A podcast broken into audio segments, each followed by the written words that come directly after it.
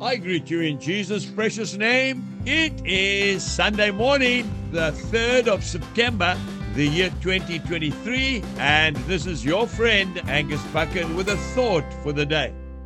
We start off in the first book of Timothy, chapter 6, and I am reading verse 12. Fight the good fight of faith, lay hold on eternal life to which you were also called and have confessed the good confession in the presence of many witnesses. We have to follow through.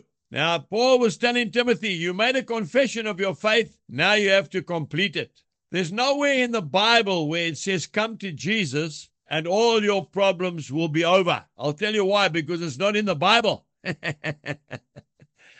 not at all. Paul says we've got to fight the good fight. That means it's a continual, ongoing battle. But when we've made that confession, the Lord Jesus Christ is in our corner. So we are going to win that fight if we keep on. We need to run this race to the end. You only get the prize at the finish line. If you don't finish the race, you don't get the prize. I know that. I ran the Comrades Marathon. I did not finish, and I never got the medal. We need to finish the race that the Lord has put us in. Jesus never promised you and I a bed of roses, but he did promise us that he would never leave us and that he would never forsake us. Now remember, it's not the fighter that can deliver the punch that becomes the champion. No, it's the boxer who keeps getting up once he's been knocked down. Eventually, his opponent is totally overwhelmed by the man's determination and gives up and loses the fight. You know, there's only one heavyweight boxing champion in the world who was totally undefeated. Rocky Marciano was a small man by today's standards. He weighed uh, about 170 pounds. He stood five foot nine inches tall and he was undefeated. He was fighting men that were six foot three and weighed 230 pounds. What was the secret?